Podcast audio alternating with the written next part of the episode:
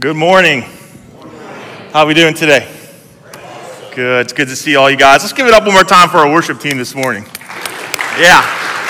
You know, it's it's uh it's incredible to see like I don't know if you guys have saw some of Fred and India's post this morning how how they worship in Africa and, and how incredible that is without any music, without any, you know, team that are up here playing the drums and guitars and they just simply worship God and and and, and I think it's neat to see across the world the different ways that people worship when it's all, though, the same thing, all pointing back up to God and, and worshiping the, the, the, one who saved us and gave us this salvation that we celebrate on a daily basis. So, yeah, I think it's awesome that we can come here and just praise God. Despite the fact that we're missing a portion of our worship team, these guys pulled it together and did an awesome job. So, thank you, worship team, for that. If you guys don't know who I am, my name is Shawn Fenner. I am uh, part of the preaching rotation here. I'm also the small group coordinator here at Redemption Church, amongst some other stuff that I do. But it's so good to be here with you guys this morning. It's a privilege to be able to come and present God's word to you. So I do have a couple of announcements.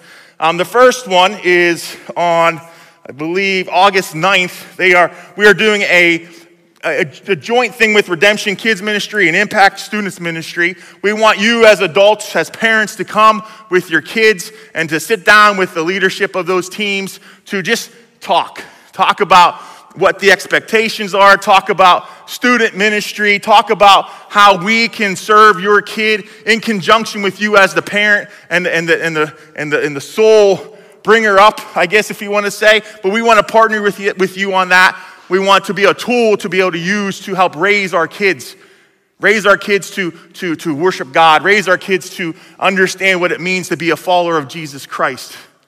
And we want to do that together with you. So I encourage you, it's, it's a voluntary thing, but I highly recommend, I think that it would be an important thing for you guys to come with your kids to, to, to interact and see what we can do to make sure your kids are getting the best godly education that they can get. So that is again August 9th, 6th through or 6 o'clock to 8 o'clock here at Redemption. There'll be refreshments. There are, um, you can do this, the QR codes are in the, in the lobby there. You can go on there and, and, and sign up for that. So we'd love to have you here. The other thing is, I believe, if you go to the back in the lobby there, you're going to see um, some book bags. There's little tags that are on there. We're asking you, in conjunction or in partnership with Need Cafe, um, we're going to be giving book bags out to kids who, who maybe can't afford those. Uh, Cafe is doing a movie night on August 18th. So we're asking you to go back, grab one of those little slips. They're going to have a list of things that you can put in that book bag. If you guys would grab one, fill that and have that here back to us on August 12th. If you have any questions about that, you can reach out, reach out to Christy Schaefer or Emily, Emily Campbell on those things. So, again, another opportunity, a simple opportunity for us to serve God and to give back to the community for those who are in need. So, I think that is all the announcement I have. I do want to continue to pray for those folks over in Africa that God will continue to provide them strength, continue to provide them unity, right? Because as Fred was saying on his message the other day, um, you know, they're getting to a point where they've been together a long time. And, and, and, and there's probably some, you know, I'm tired of this dude. I need to get away from this guy for a little bit. So we want to continue to pray that God will continue to bring them together, to, to allow them to serve him the best way possible, to allow, him to, to allow them to serve the people in Africa the best way possible. So I think that's all the announcements I have. So, what I want to do to start here is I want you guys to just clear your head for a moment, and we're going to use our imagination a little bit, okay? So, imagine it's a Sunday afternoon uh, in the fall, maybe 60 degrees outside, pretty nice day. Maybe you're outside cooking on your smoker, making some ribs. Maybe you're inside watching some football, um, Steelers. Maybe you're just hanging out with the kids after church or you know, whatever it is that you're doing on a normal Sunday, that what it looks like for you. It's your imagination.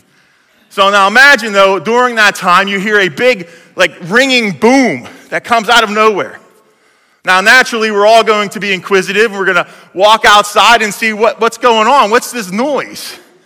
So you walk outside, you, you, you investigate, and you, all of your neighbors do the same thing because this boom was loud. It shook the ground, and what's going on here? So you decide you're going to take a walk up to where you think that boom came from. As you approach the boom, you notice the ground is kind of broken up. some of the concrete has been lifted up, and, and, and, and there clearly was some type of explosion, maybe. So you continue to go further towards it. And as you continue, the ground starts to shake. And, and, and, and, and all of a sudden, a boom, another boom comes up. And out from this rubble, this giant three legged robot comes out of the ground. This robot emits a, an EMP and shuts off all the power and all the cars, and, and there's no way to move. And, and, and as you sit there and look shocked at what's going on, suddenly this robot begins to attack the bystanders. And this is happening all across the world. Robots with three legs standing up out of nowhere, killing all the citizens of the earth. Now, of course, this is a plot for H.G. Wells' War of the Worlds, if you didn't know that. A book written in 1896. This book was kind of the start of the, the idea of alien invasion movies. We see this book itself was adapted nine different times in, in, uh, in, in on TV and movies. Uh, Orson Welles in 1936 did a radio show called War of the Worlds, and it was so impactful and so realistic that there were people actually calling in and saying, What are we doing about these aliens? How are we going to stop these aliens? This then started and spawned a, a, a, a culture of alien invasion movies. When I was a kid, um, if you guys have heard me preach, you know I like to share these stories when I was a kid. Uh, when I was a kid, I loved Godzilla movies. I know it's corny, goofy, but I love them. I still kind of like them.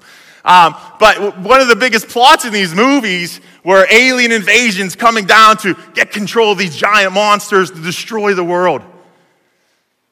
We see this same plot in Independence Day Mars attacks, invasion of the body snatchers, and on and on and on. There are hundreds and hundreds of alien invasion movies. Now, Keep in mind that this is science fiction, but the reality of it is, throughout history, there have been men who had the same mindset to come and conquer and destroy and kill to gain power, to rule, to gain leadership. We see this played out with Alexander the Great. He had conquered lands far beyond the human eye by the time he was 30 years old. He was a brutal and intelligent military tactician. He'd conquered much of the world by himself. In fact, there was times where he would go to, to conquer a territory or a land, and they would immediately surrender before a sword was even lifted because they were in fear of him and his brutality. His tactics today are still practiced in the military. Genghis Khan, he made an army by himself using mostly nomadic tribes, and he brought them together and he trained them to, to fight to, to learn how to attack, to become an army. And he would take that, that military and, and they would destroy dynasties and territories, massacre civilians without any remorse. He conquered almost all of Central Asia and China, and he was considered an unbeatable military man. Napoleon was, was a young military leader who conquered most of Europe. Through his military tactics and his brutality, he conquered France and crowned himself emperor of France. He also did the same, the same thing in Egypt, conquering the Egyptian armies. All this within a very short time frame. So the alien invasion was really not that different than these humans who wanted to come and conquer and reign and rule. But the one thing that all these rulers have in common the one thing that, that is true for all of them is that they all died. They were all human, and they could not reign forever. This morning, church, we are going to talk about a king who reigns forever because he reigns eternally. We're going to talk about a king who has immeasurable strength. There's a king who is mighty. There's a king who reigns as glorious, as powerful, triumphant, truthful, and holy and his name is the Lord. So let's look at Psalms 93, 1 through 5. It says, The Lord reigns. He is robed in majesty. The Lord is robed, enveloped in strength. The world is firmly established. It cannot be shaken. Your throne has been established from the beginning. You are from eternity. The floods have lifted up. Lord, the floods have lifted up their voice. The floods lift up their pounding waves, greater than the roar of a huge torrent. The mighty breakers of the sea, the Lord on high is majestic. Lord, your testimonies are completely reliable. Holiness adorns your house for all the days to come. Let's pray. God, thank you for this passage. Lord, most importantly, thank you that you reign. Lord, I pray that this morning we are able to allow you to, to teach us and show us the, the message that you're trying to portray through this passage, through your words. Lord, I pray that you would just speak through me. Let your words, not my words, come through, Lord. I pray that you would allow your spirit to, to fill each of our hearts so that we are prepared to hear the message that you want us to hear. Lord, I pray that, that, that you would just allow us to, to take from this message a, a, a, an opportunity to, to change who we are at this very moment. That we recognize the, the, the, the, that you are King of Kings and that you are Lord of Lords. That we have a, a fuller and clearer understanding of what that means in our lives. We thank you for this opportunity. Thank you for, for being here with us this morning. And Lord, we just give you all the glory for what you're going to do in your name. Amen. Amen. So let's talk a little about this psalm, Psalms 93.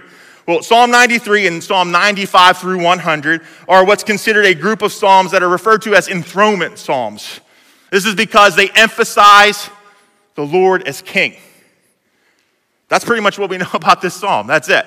That's the history of it. We don't know who wrote it. We really don't know why they wrote it. We don't know when they wrote it. But the message in this psalm is very much unmistakable. And it says it in the very first verse the Lord reigns. John MacArthur writes um, this about this psalm Nothing is more powerful than the Lord, nothing is more steadfast than his reign, nothing is more sure than his revelation. Psalm 93 is also a, a hymn of praise, but it doesn't really fit the typical formula that we find in a, in a hymn of praise. They typically consist of a, a, you know, a personal testimony about God, how God has delivered them from, in David's case, sin or from his enemies. We see that throughout the Psalms. This really doesn't fit that narrative. No one but the Lord is mentioned in this psalm. All the focus is on the Lord, who is directly mentioned in this psalm five different times. This psalm is not about us at all, it's not about anyone else. It is all about God. But the psalm does have a benefit for us as believers. The truth of God's reign is our comfort. The truth of God's reign is our peace. The truth of God's reign is our strength.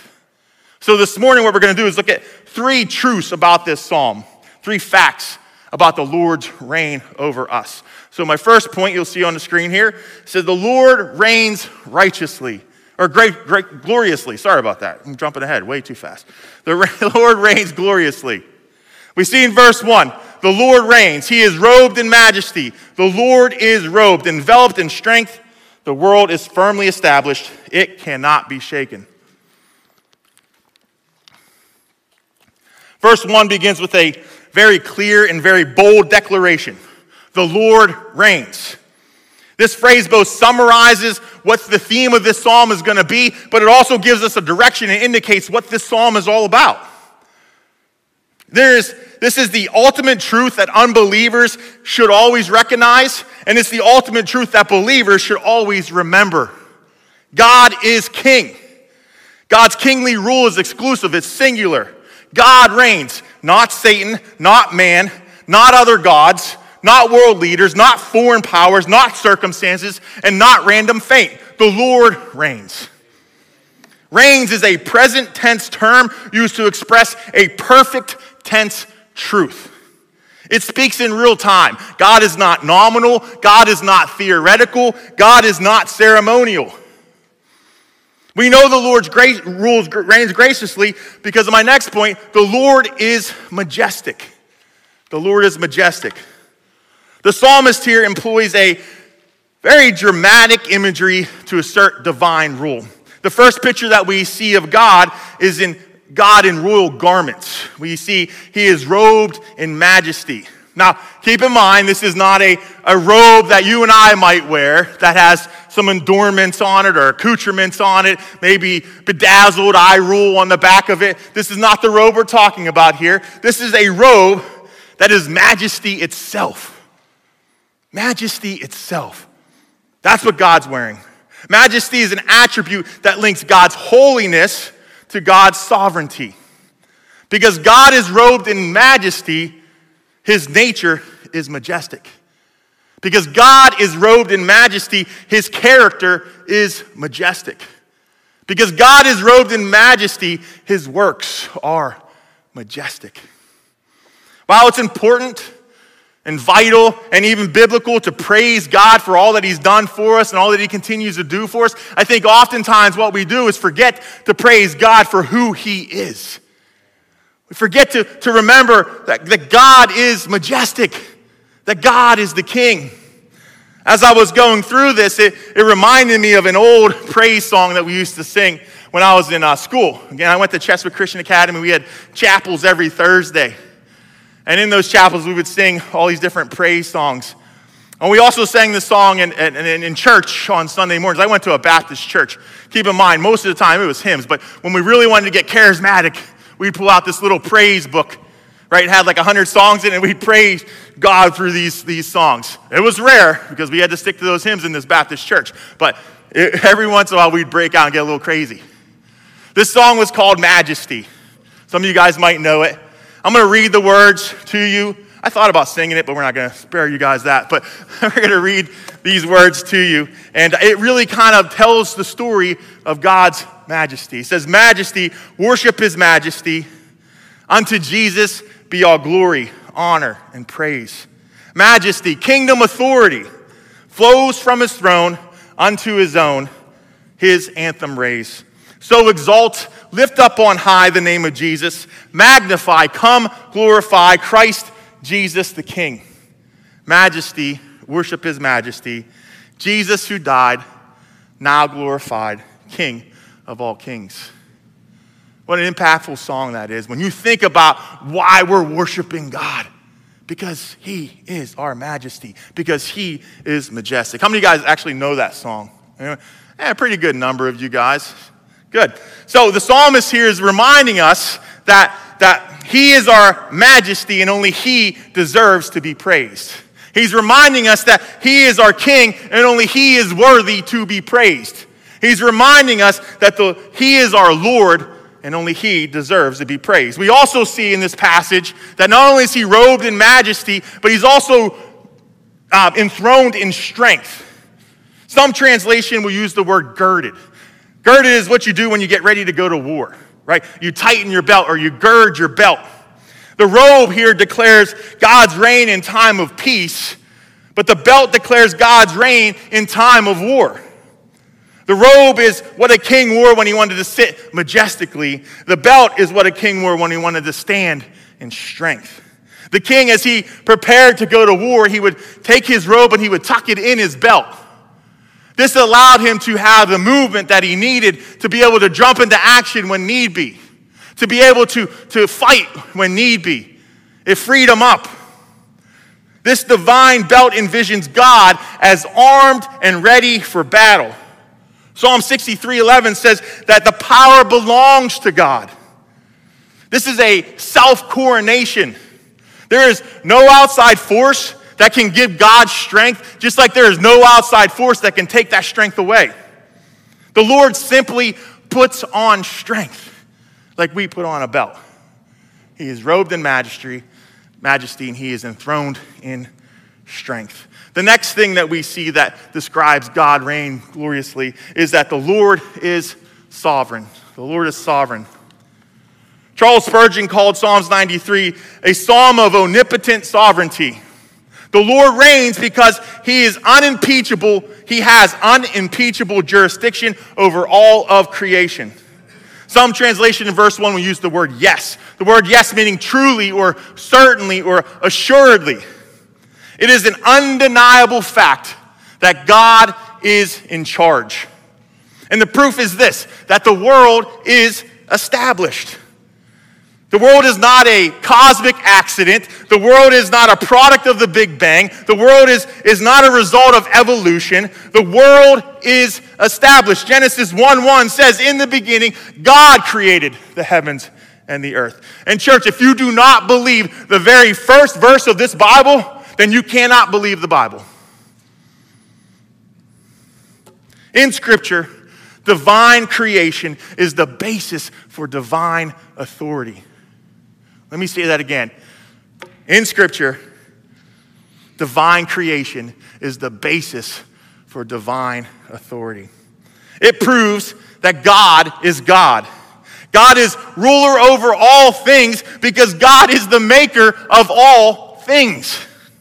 Psalms 24, 1 through 2 says, The earth and everything in it, the world and its inhabitants belong to the Lord, for he laid its foundation on the seas and established it on the rivers. Colossians 1 16 through 17, for everything was created by him in heaven and on earth, the visible and the invisible, whether thrones or dominions or rulers or authorities, all things have been created through him and for him.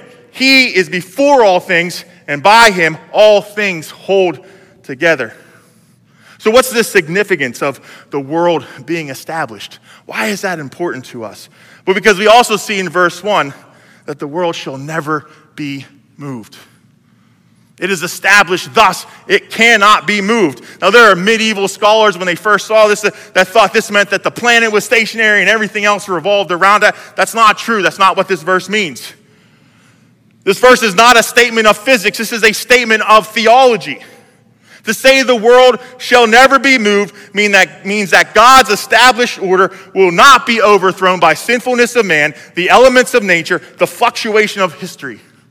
It is fixed. And this is not only true for God's natural law, but it's true for God's moral law. We see in Galatians 6, 7 through 8, do not be deceived. God is not mocked. For whatever a person sows, he will also reap. Because the one who sows in the flesh will reap destruction from the flesh. But the one who sows to the Spirit will reap eternal life from the Spirit. This is fixed. You reap what you sow. If you reap in the flesh, then destruction comes. That's fixed. That's going to happen. That's the reality of it. That can't be changed. But if you reap in the Spirit, then you'll have eternal life through the Spirit. That is fixed. That is truth. That cannot be changed. That's what will happen. Verse 2 then also goes on and says, Not only is the world established, but the throne has been established from the beginning. For you are from eternity. Next point, next reason why we know the Lord reigns gloriously is because the Lord is eternal. The Lord is eternal. The Israelites had once again sinned against God. So God sent Gideon to judge them. And they were then um, conquered by the Midianites. And for seven years, they were under the Midianites. They ruled over Israel. God had compassion on them.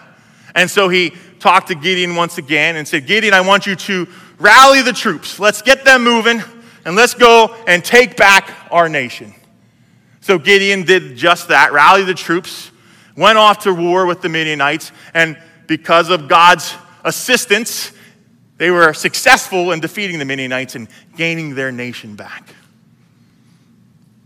Gideon, after the battle, was confronted with the leaders of Israel, and they said, Hey, man, why don't you be the leader?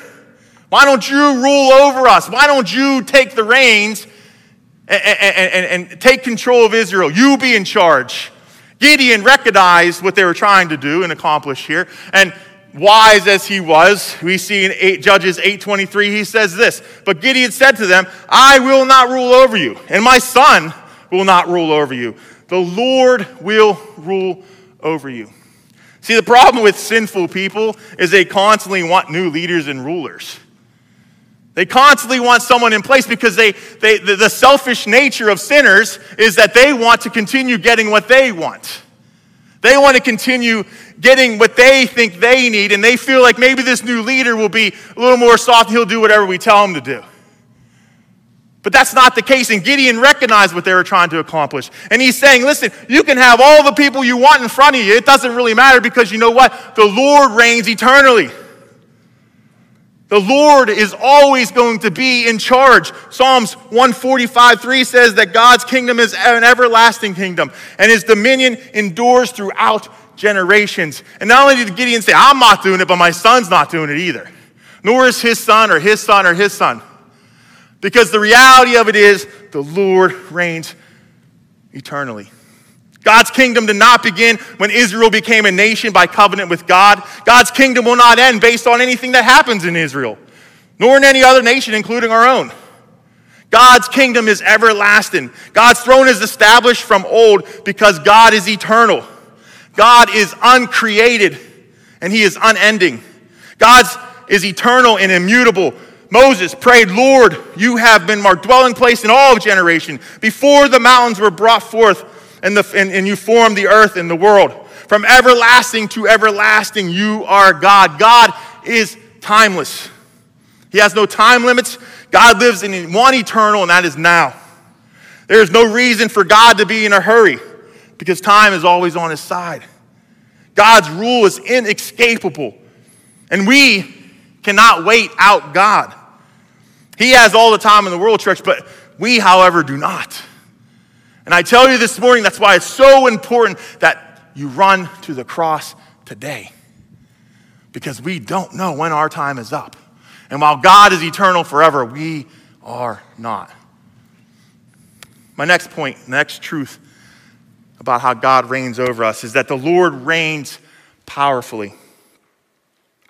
The President of the United States, he is not introduced, he's presented.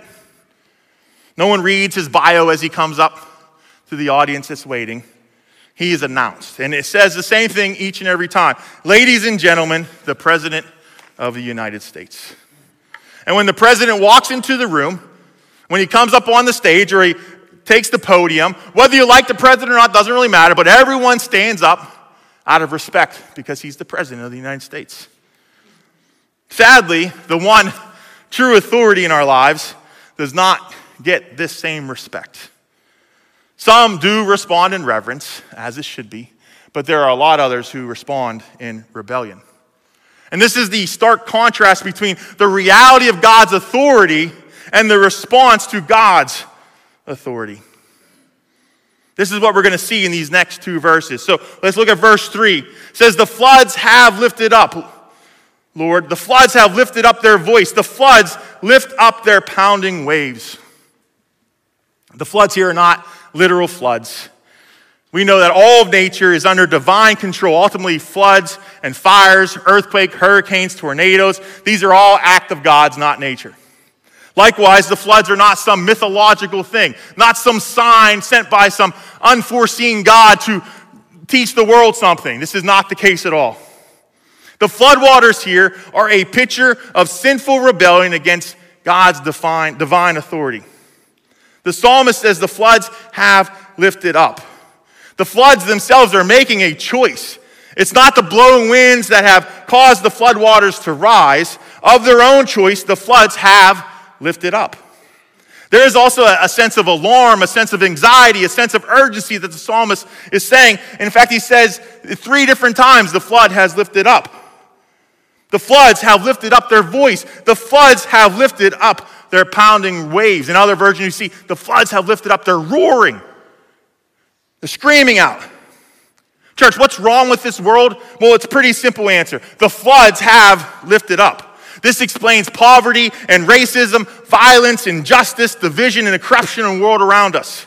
The floods have lifted up. It's a symbol of chaos, a symbol of violence, a symbol of evil. Floods lifting up is simultaneously a statement about the power of sin and the weakness of man. Protests, legislation, science, education, reparations, even new leadership will ultimately fix nothing when the floods have lifted up. So, how do we respond? What do we need to do, church? Well, we need to do what the psalmist is doing right here. We need to cry out to God. And we need to do so with urgency, with alarm. There are some that might tell us, no, no, no. You need to accept the floods. You need to just take them in and talk with them. You know, share this with. I'm telling you, no, don't do that. What we need to do is get on our knees and we need to cry out to God and we need to tell God about these floods. Tell him, God, there's floods coming. He knows this already, but it's our responsibility to cry out to God for help. And here's the thing we can be assured that God is going to take care of that. We see this in verse 4 greater than the roar of the huge torrent, the mighty breakers of the sea. The Lord on high is majestic. The Lord on high is majestic. And while the Lord does not prevent the flood waters from lifting up their voices, he absolutely triumphs over the flood as they do so. The floods have lifted up, but the Lord is mightier than the floods. The floods have lifted up their voice, but the Lord is mightier than any waters. The floods have lifted up their pounding waves, but the Lord is mightier than the waves of the sea. The floodwaters might be overwhelming to us, but to God, they are never overwhelming. And while these things might seem like a tsunami to us, they are but a ripple to God. Psalms 29:10 says, The Lord sits enthroned over the flood. The Lord sits enthroned, king forever. The Lord's throne is not shaken because of the flood. As we discussed in verse 2, his throne is firmly established. And this verse is not just a statement of God's mighty power, it's also a statement of his total sufficiency. Mark 4 tells us a story, and I'm sure a lot of you know this story, of the disciples and Jesus as they completed their ministry for the day. They decided to go across the sea. So they entered in the boats. And, and it wasn't just their boat, there was other boats that came with them following Jesus. As they got into the boats, Jesus went to the stern of the boat and wanted to get some sleep and some rest after a long day of, of ministering. The disciples and the rest of the boats began to trek across the sea. And as they were going, the winds picked up. The winds started to, to blow the waves, and the waves began to crash on the boats. The wind became stronger, and the waves became bigger and began to flood the boats, disciple became, disciples became fearful, afraid for their lives. They thought they were going to die. So they went to Jesus and said to him, Jesus, don't you care about us? Don't you care that we're going to die? I'm sure Jesus, being irritated because he just got woken up from his sleep, looked at them, got up, walked over to the middle of the boat, and said just a couple words Silent, be still. And immediately the wind stopped. Immediately the waves stopped. And it says that there was a great calmness, not just any calmness, there was a great calmness, probably an eerie calmness. As Jesus walked back to the stern to go continue his sleep, he looked at the disciples and said, Don't you have any faith in me?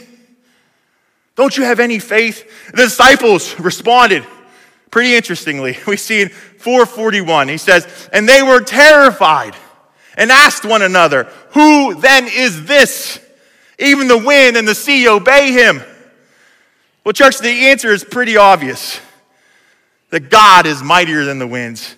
God is mightier than the waves and the waters. Jesus is more than just an example, more than just a prophet, more than just a miracle worker. Jesus is the Son of the living God. Jesus is heaven's wonder. Jesus is hell's worry. Jesus is humanity's way out of sin, out of guilt, out of shame, out of death, and out of hell. Whatever storm that you are in right now, Whatever is going on in your life right now, God is mighty to save. God is stronger than any floodwater that we can face.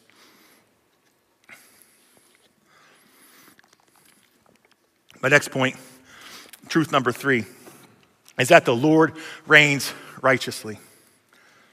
The Lord reigns righteously. In the midst of the Watergate scandal, um, the president, Richard Nixon, decided to be a smart idea to have a press conference to make sure that he can assure the, the American people that he was innocent. He says the American people have a right to know if their president is a crook. We also see the famous I am not a crook meme that we see all over the place. Well, we know he would soon resign in disgrace because of his part in Watergate. As a result of this, the American people truly lost faith in their elected officials. They assumed that all the leaders were crooks. And that continues probably even more so today. We just assume that, yes, there's something wrong with this guy. He's probably a crook in some way or another. Right? That's what we assume. But the Lord who reigns gloriously, the Lord who reigns powerfully, is also a Lord who reigns righteously. And we know this because of God's faithful word. My next point God's faithful word. How does God exercise his rule over the earth? It's not by demonstrating his omnipotent power. Now, he absolutely could do so. He could show us incredible signs and wonders all day long if he chose to. But he does this by a declaration of his faithful word. Human kings reign by what they do, the divine king reigns by what he says. With God, they are the same thing. When God speaks, things happen.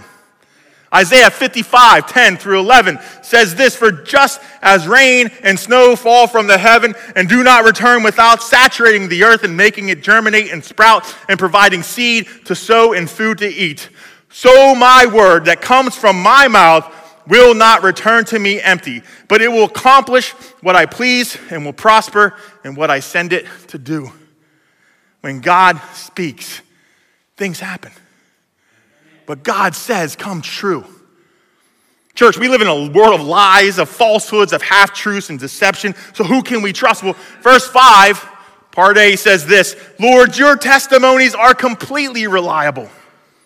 The Hebrew word here for testimony is the word aduth, aduth, which means to do it again with the same power, with the th- same authority. So, what the writer is saying to us is that this powerful statement, this statement that your testimonies are completely reliable, should be repeated over and over and over again.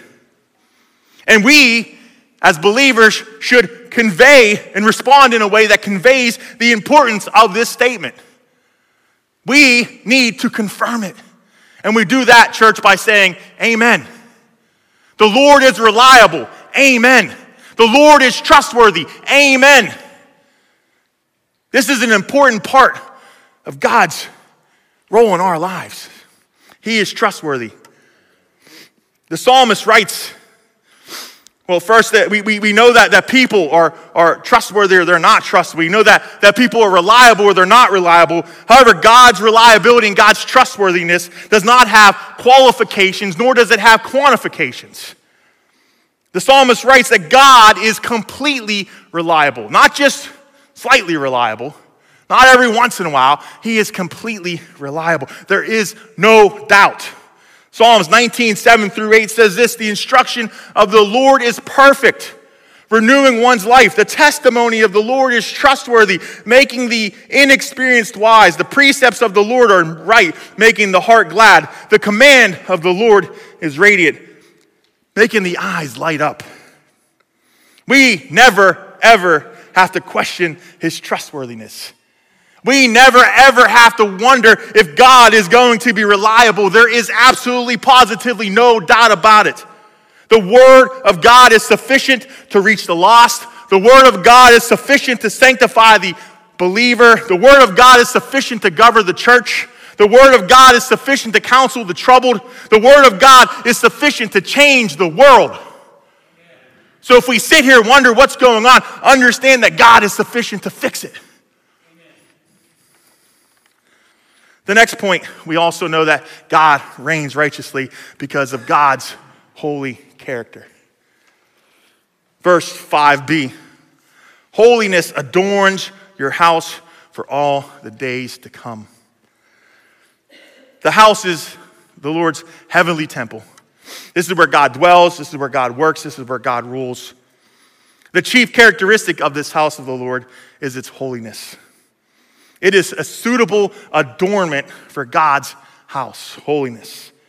It's the defining attribute of God. It is the quality that sets God apart from all others. Isaiah 6 3 says that one called to another, Holy, holy, holy is the Lord of armies. His glory fills the earth. God is so holy that everything associated with him is considered holy. Because God is holy, holiness adorns his house. This is an incredibly important statement about the character of God. The Lord reigns righteously in all that he says because he is holy. The Lord reigns righteously in all that he does because he is holy. The way his ways are good, his house is holy, his rule is righteous, and you can always count on God to do the right thing because he is holy. There is also a very practical implication here for us to understand. Because holiness adorns God's house, God's people, that's us, should never use unholy means to accomplish holy ends. 1 Peter 1 14 through 15 says this As obedient children, do not be conformed to the desires of your former ignorance. But as the one who called you is holy, you also are to be holy in all of your conduct. For it is written, Be holy because I am holy. Are you living holy today, church?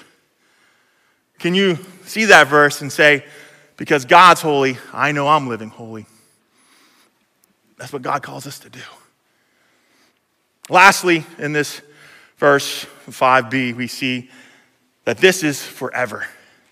He says, for all the days to come. Not only did the holiness not have a beginning, God has always been holy, but holiness does not have an end. Nor does trustworthiness and reliable and reliability. God is glorious forever. God is powerful forever. God is righteous forever. And as we close, I want you to remember a couple things.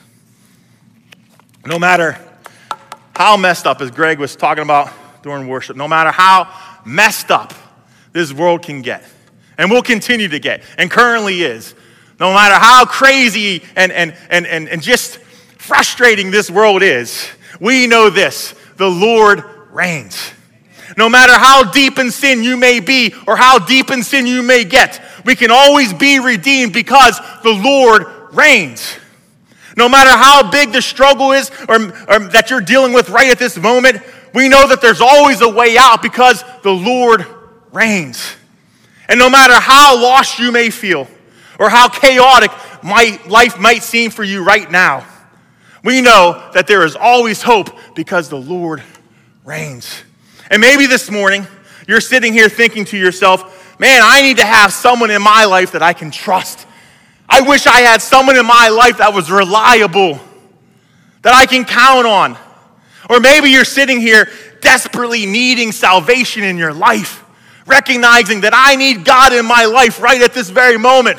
Well, I'm here to tell you that all that is available for you right now. All that is available for you if you confess your sins and if you believe on the Lord Jesus Christ. And here's what I know, and I know this without a doubt, and I know this to, to be completely true and reliable and trustworthy that God is and able to save you, and He can do so right at this very moment. And why do I know this? Church, say it with me because the Lord reigns. Let's pray. God, thank you for this message. Thank you for all that you do for us. Thank you for loving us. Thank you for being trustworthy, for being reliable. Thank you for your power and for your strength. Thank you for being able to do the things that we absolutely cannot do. Thank you for loving us regardless of who we are and where we've been and what we've done. Thank you for your grace. Lord, I pray that today we leave here with a, a better understanding of what it means that you reign in our lives. I pray that we, we will continue to, to worship you for who you are, for your majesty, for all that you do for us, for all that you've given us. Lord, we are so grateful so grateful that, that because you reign, we can have salvation in our lives. That because you reign, that, that, that, that, that we have the freedom from sin that we need and seek. Because you reign, Lord, anything is possible through you and according to your will. So, Lord, this morning I ask that, that as we continue to worship, that we, we take a look at our lives and we say, What do I need to surrender and sacrifice and give to God? What needs to change so that I can truly allow Lord, the Lord to reign in my life? so I can surrender my life to Him and let Him take completely control of it. Lord, I pray that you give us the courage to just give that up to you this morning. I pray that you allow us to respond appropriately you as King of Kings, to you as Lord of Lords. Thank you for all that you do. In your name, amen.